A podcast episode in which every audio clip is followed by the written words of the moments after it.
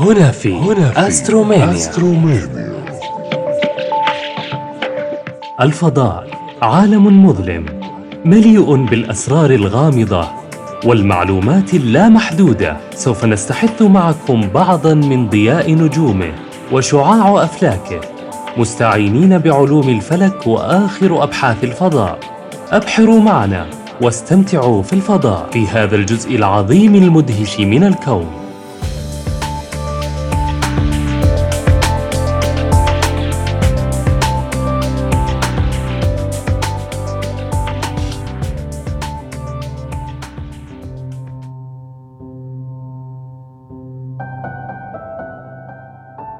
ساعدت أمتنا في توسيع حدود الفضاء كما شرعت الأبواب أمام النساء وذوي الأصول الأفريقية للمساهمة في تحقيق الطموح الإنساني لاكتشاف الفضاء. هكذا قال جيم بردنشتين مدير وكالة ناسا عن كاثرين جونسون في بيان سابق له. ولدت كاثرين جونسون في السادس والعشرين من أغسطس من سنة 1918 في ولاية ويست فرجينيا وتعتبر من أوائل من ساعد في اكتشاف الفضاء. كانت شغوفة بالأعداد والأرقام منذ صغرها. الجدير بالذكر أنها تخرجت من الثانوية في سن الرابعة عشر. وتخرجت من الجامعة بعمر الثامنة عشر في تخصص الرياضيات مع مرتبة الشرف. وأيضا كانت تتحدث اللغة الفرنسية بطلاقة. كاثرين كانت ذكية وقوية جدا ذكية للحد الذي جعلها تدير تلك المواقف المؤذية لها بذكاء مبهر. وقوية للحد الذي جعلها تكسر تلك الحواجز العرقية في وكالة ناسا الفضائية. تلقت العديد من الترقيات التي خولتها لتوظيف مهاراتها كعالمة رياضيات لتمكن البشر من أن يحطوا على سطح القمر. جونسون وزملاؤها الثلاثة من أصول إفريقية عملوا في منشآت منفصلة عن العمال الأمريكيين البيض وأجبروا على أن يستخدموا دورات مياه وقاعات تناول طعام منفصلة عنهم بسبب تلك العنصرية التي كانت في أوج انتشارها آنذاك. في بداية حياتها العملية عملت في التدريس، لكنها لم تستمر حتى اقترح لها أحد أقربائها عن وظائف في قسم الآل بلاك ويست أريا في مختبر اللجنة الوطنية للملاحة الجوية لأشخاص من ذوي أصول إفريقية. كان هذا العمل مؤقتا ولكن فقط في أسبوعين أثبتت كاثرين نفسها لتنضم لهم وسرعان ما أصبح هذا العمل دائما حيث أنها عملت في تحليل البيانات من اختبارات الطيران وعملت أيضا على التحقيق في حادث تحطم طائرة بسبب الاضطرابات بعد تحول اللجنة الوطنية للملاحة الجوية ناسا إلى الإدارة الوطنية للملاحة الجوية والفضاء ناسا.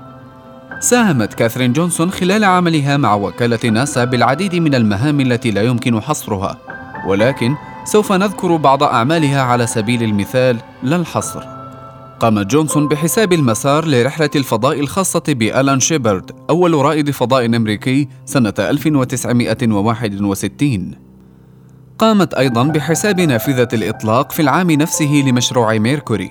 ساعدت أيضا في حساب مسار رحلة أبولو الحادي عشر إلى القمر في عام 1969 عملت أيضا على تدقيق حساب المدارات ومسارات الصواريخ التي تم التوصل إليها عن طريق أجهزة الحاسوب الإلكترونية التي كانت حديثة العهد في ذلك الوقت بالإضافة إلى كتابتها أو مشاركتها في إعداد 26 تقريرا بحثيا. قالت كاثرين جونسون عن أعظم وأكبر مساهماتها في استكشاف الفضاء الحسابات. الحسابات هي التي ساعدتني لمشروع أبولو مع وحدة القيادة والخدمة المدارية على القمر كما عملت على مكوك الفضاء والأقمار الصناعية لتكنولوجيا موارد الأرض ERTS التي أعيدت تسميتها لاحقاً لاندسات في سنة 1957 قدمت ملاحظاتها حول معادلات ومعلومات عن تكنولوجيا الفضاء في 641 صفحة.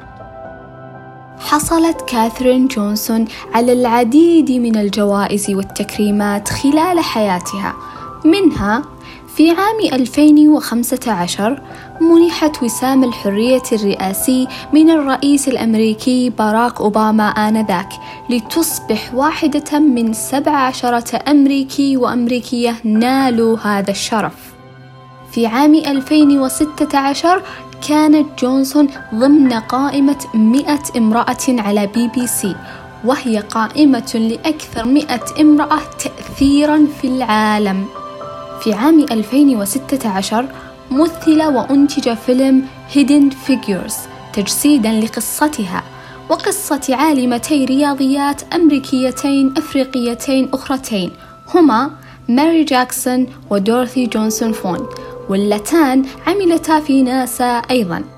قالت إحدى الممثلات في الفيلم بسبب عملك الشاق يمكن للشابات في كل مكان حول العالم أن يحلمن أحلاما كبيرة بحجم القمر.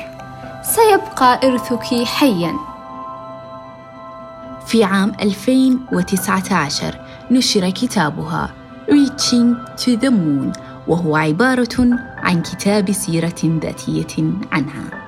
أعلنت وكالة الفضاء الأمريكية ناسا في تويتر خبر وفاتها. سنة 2020 عن عمر يناهز المئة وواحد وقالت إنها تحتفل بحياتها وتقدر ميراثها الفريد الذي كسر كل الحواجز العرقية والاجتماعية عالياً تقاعدت كاثرين جونسون بعد عمل دام 35 سنة من العطاء في ناسا وفي اللجنة الإستشارية الوطنية للملاحة الجوية. تذكرنا قصتها بقول المتنبي: إذا غامرت في شرف مروم فلا تقنع بما دون النجوم. كاثرين بإصرارها على الهدف المنشود وصلت للنجوم.